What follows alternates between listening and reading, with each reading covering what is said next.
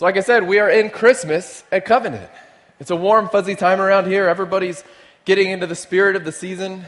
Some of you are, are, a little bit jaded and you're angry that we just got through Thanksgiving and we're already decorated for Christmas. And what's it going to be next year? Are They're going to start in October and we'll say, Dare us, we'll try.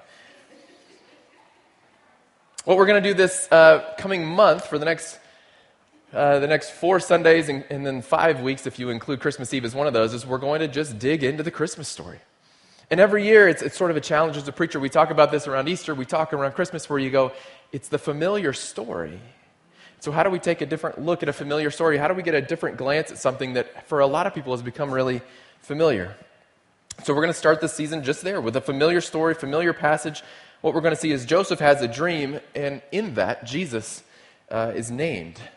And we're going to see that uh, he's named Jesus which means rescuer or deliverer, as a, a nod to the Old Testament passage that says he will be called Emmanuel, God with us.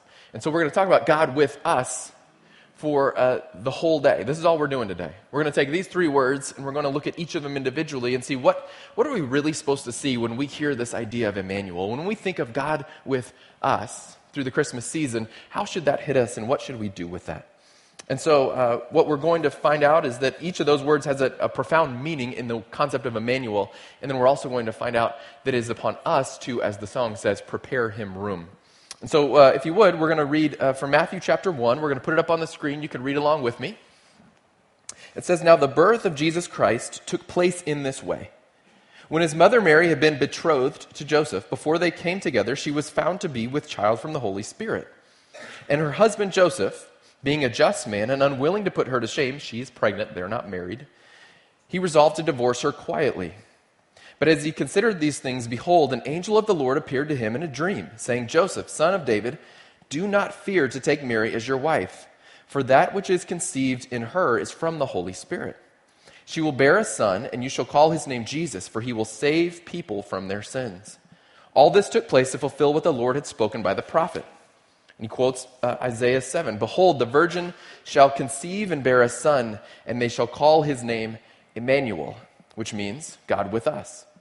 When Joseph woke from sleep, he did as the angel of the Lord commanded him. He took his wife, but knew her not. She remained a virgin. He knew her not until she had given birth to a son, and he called his name Jesus.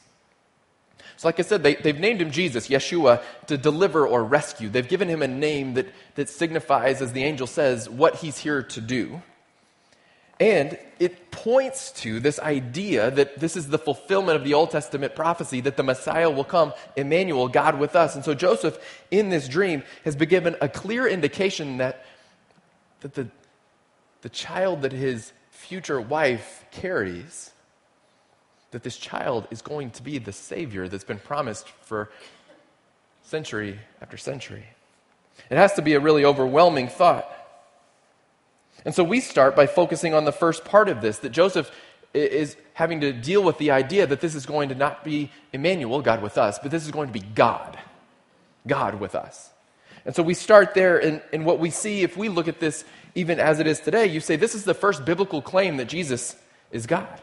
If, if you open your New Testament and you just start reading, there's a genealogy, and then this is the first time that you see that Jesus is pointed to as clearly being God.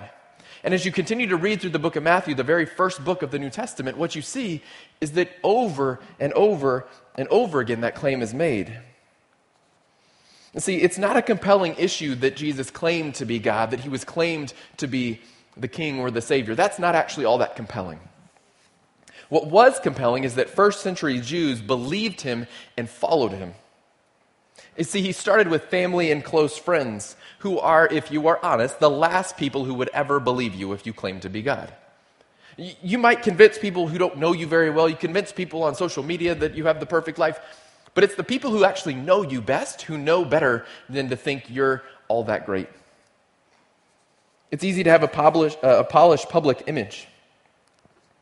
But but if you ask the people who live in your home, or my home, they might be able to better point out flaws and shortcomings and, and reasons that I might not be the Savior. I show up every Sunday morning at about the same time, 5.15, 5.30. I get here. I have exactly the same amount of caffeine. I don't eat on Sunday mornings because I never want any tummy troubles. That would not be good for anybody. I have a, a vitamin that has caffeine in it at about 5.15 before I leave, and then I get here and I go through my sermon one last time for the week, and, and then I drink this some sort of potion that has a little bit. By the time I get through that, that drink, about, about 8.40, I've had 240 milligrams of caffeine. I've had no food. I'm well hydrated. I'm ready to go. Let's get ready. So that I might present my best, most polished self to you, so that I might, I may never have uh, indigestion or I didn't eat the wrong thing or were those eggs bad? I don't know. I never have any of that. I, I'm here. I'm ready. I'm energetic. Let's go. Some of you are going, that's why he talks so fast.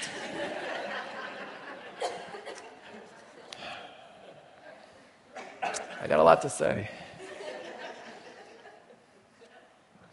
But you get me on Sunday morning. I'm intentionally this way on Sunday morning. You don't get me Thursday morning coming off the treadmill at 6:45 grunting and blindly fumbling through uh, the end of my work week getting kids ready for school. Who's going to take them? You take them. I got a meeting. You have a meeting. When did you get a meeting? You, you don't see me then. It might be different. And so the question is the, do the claims that I make about my character or my lifestyle on Sunday do they check out with the people who live with me Monday through Saturday? And I, I hope, hopefully, I'm, I'm, honest and vulnerable enough that you don't have any preconception that I'm perfect. Um, far from that. At times, you probably wish I was a little closer. And that's okay. But for any of us, who we claim to be one day has to be checked with those who know us and love us the other days, because that's where the integrity comes in, that's where reality comes in, and that's when we talk about Jesus claiming to be God. These are the people who lived and walked with him daily. They heard him claim to be God. And while that sounded insane to them, having lived with him, they decided that all of the other alternatives were more insane. That Jesus is God. He has to be. This creates the challenge of Christianity. The greatest challenge for people to, to follow Jesus, to become Christians, the greatest intellectual challenge is the exclusivity of this faith. Jesus says, I am the only one and people say that's too narrow, that's closed minded, that's uncaring. It can't just be one way. What about people who believe something else? Every other major world religion would say that you have to follow some steps, cobble some mantras together, adopt a few philosophies, work to be better. Follow our founders' teaching, follow our moral code. And Christianity is unique in that Jesus says, no, there, it's only me. That there is no other way, it's just me. Jesus is saying that you were so sick, you were really so dead in your sins that, that only I can save you through my life and my substitutionary death and resurrection, that I am the only way. That I alone give you life. And, and so others will say, Gosh, that's so exclusive, though. Think about it this way say you had a health issue You'd been to multiple doctors and they all told you the same thing. You're feeling worse and worse every day. You're going, Look, doc, I'm going downhill. Something is really wrong. And as your health continues to decline, every doctor you find says the same thing. You know what? You just need more fluids and more rest. Just more fluids and rest. And you say, I've been doing fluids and rest. I'm still going down. Something's not working. And you find a, a fifth doctor, you finally come to somebody else and they go, Hey, listen, they're wrong. You're terminal. And unless you take this certain medicine, you're a goner. Is the last doctor narrow minded? Not if they're right. If they're right, then they just have the right diagnosis for what's wrong. And they may be crazy unless they're right. They may be a liar unless they're right. They may be mistaken unless they're right. And if they're right, they're no longer narrow minded or exclusive, they're just right. It's a new diagnosis, and that's what Jesus shows up with. Jesus arrives as a new diagnosis for humanity. Jesus arrives as a new diagnosis for a terminal world where all of the religion and all of the steps and all of the morality, it was all leading to the same fate, which was death. And Jesus shows up to say, You don't need a religion or a moral code or a great teacher. What you need is me because I have the one thing you do not have, which is life. Jesus shows up to take our penalty, to rise in power and deposit life back in us. And so, if this claim is true, this idea that Jesus is God, which was made in the very first pages of the New Testament and continues on throughout, if this claim is true, then all of Christianity all of a sudden becomes plausible, becomes possible. And we better pay attention. If it's false, then all of this is wasted time and the trees and the, the thing and the feel good and the whatever. It's just emotionalism. If, if, if Jesus isn't God, none of this matters. But if he is, we better pay attention. people who walked with him, people who knew him best, people who lived with him gave eyewitness testimony. And the willingness of hundreds of people who were respected in their culture and put their reputations on the line to back the idea that Jesus was truly the Messiah speaks to the clarity of his commands, the clarity of his call, and the clarity of his claim. Christmas is the beginning of the story that ended with people giving their lives to tell the world that Jesus lived and died and rose, that people were martyred and beheaded and stoned and willingly went that direction so that others might know that Jesus, this person they lived with, was God with us. If that's real, then Christmas is our annual invitation to reckon with the reality that Jesus was God with us. And it's not just a season for caroling, while that's fun. And it's not just a season for the radio stations to start playing all the old favorites. It's not just for giving gifts to others, although that's a sweet thing to do. It is our annual invitation to reckon with reality again. Is God with us? Which takes us to our second point. He's God with us. Not only is Jesus God, but Jesus is God with us. A few years ago, my wife and I were vacationing in New York City I made the decision to go and, and see Tim Keller. Tim Keller is a pastor. I'll put him on the screen here. You can get a peek at him in all of his glory. He's a pastor, a writer, um, preacher, um, sort of a celebrity in the Christian world, if there's such a thing. Uh, he just has a really remarkable way of opening up scriptures and making uh, things come alive. And, and for me, anyway, was just wildly important in the kind of growth and maturation of the way I saw uh, the scripture, the way I saw faith. And so he is a preacher in, uh, he had a church in New York City. We said, hey, we're going to just go see him. And there's three campuses, and they purposely don't tell you where he's going to be, and they're not going to give it away because they don't want people to follow him. They want them to go to a church. And I'm like, good for them. I'm not buying that. So I found the website. I got a hold of somebody who got a hold of somebody who connected me with somebody, and I said, listen, I won't tell anybody. This is not a big, I'm just, I'm going to be there for one day. Don't let me go to the wrong one. And he goes, okay, he's going to be at this place here and this place there. And we found out that we had Sunday evening free and he was going to be at their downtown campus Sunday evening to preach. And I said, that's where we're going to be. This is not an easy place to get to. I mean, nothing is really all that easy, but subways are under construction, and Sunday evening is when they do the most of these kind of things. And so the downtown 14th Street Salvation Army is where uh, this campus was. It's the evening, it's dark, the subway tunnels, just to get um, to the place and back. It was like two miles of tunnels because a couple stations were closed. Big hassle. I didn't care. I was excited. I was going to go see one of my heroes. I took him a present. I'm not proud of this, to be honest. I'd followed him on Twitter long enough and read a couple Q and A's he did, and I knew that he loved a certain brand of hot tea, and he really didn't like broccoli.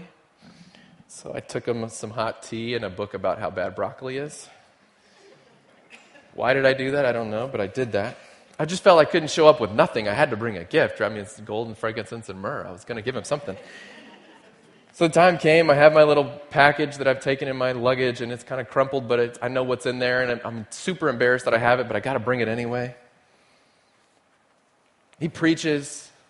I'm just mesmerized because he's sort of. Uh, professorial in, in the best way, but, but you, you hear him and he sounds a little dry and he's a little bit straightforward and he's a little bit kind of teachy.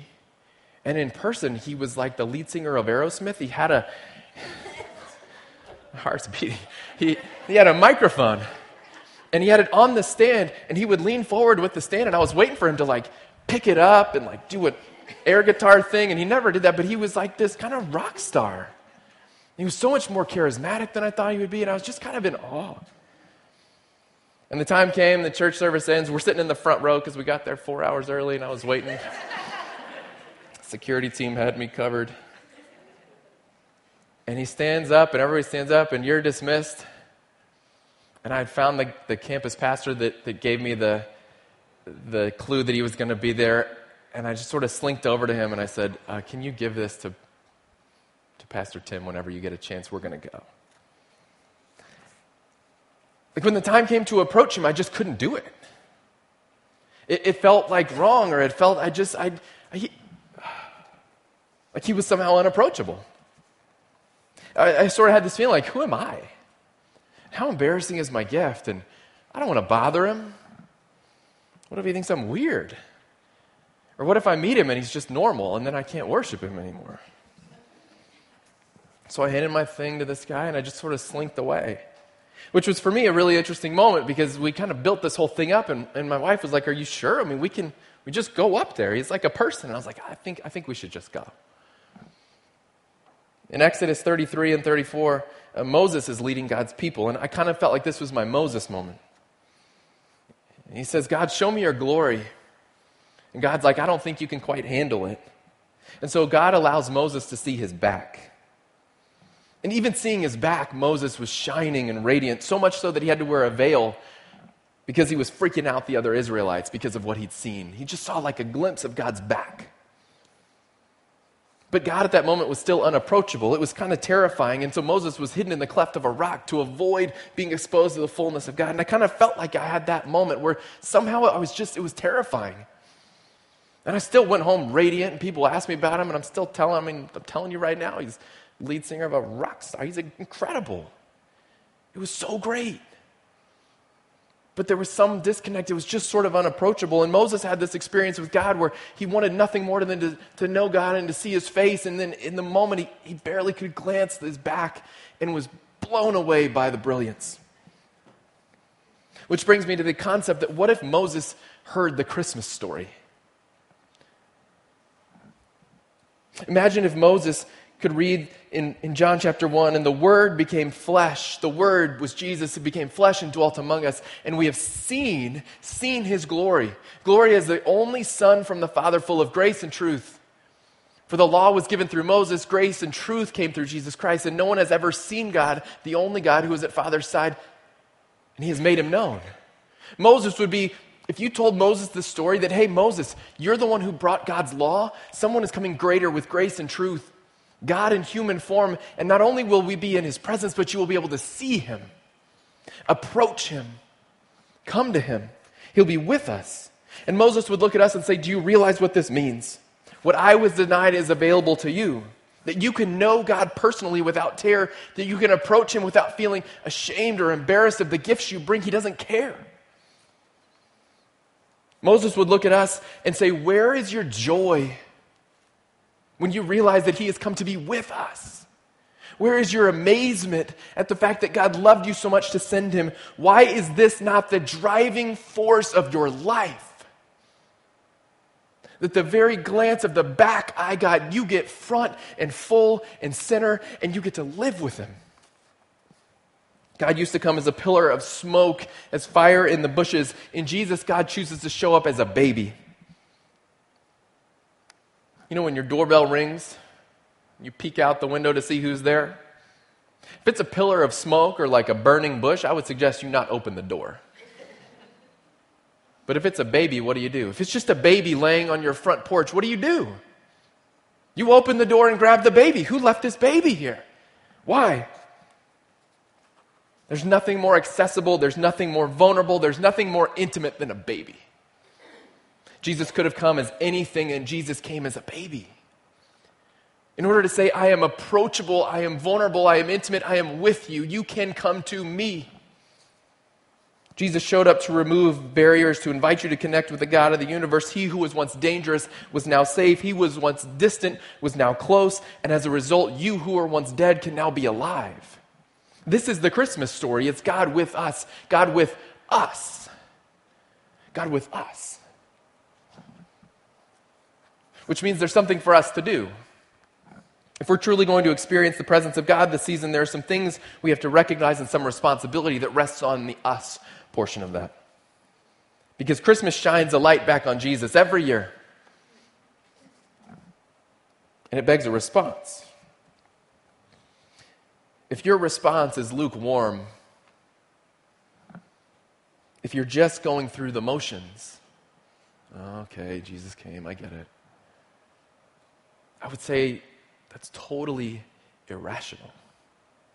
If you actually believe this, that Jesus was God with us, and your response to the annual reminder and the reckoning of this reality, if your response to that is, eh, Christmas, I would say that is a totally irrational response. Because if Jesus was a liar, you ignore. If Jesus was a lunatic, you walk away. But if Jesus was God, your response can't be to shrug. He won't allow it.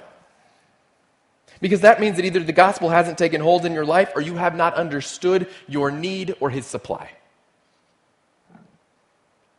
I feel lukewarm about dogs that wear jackets,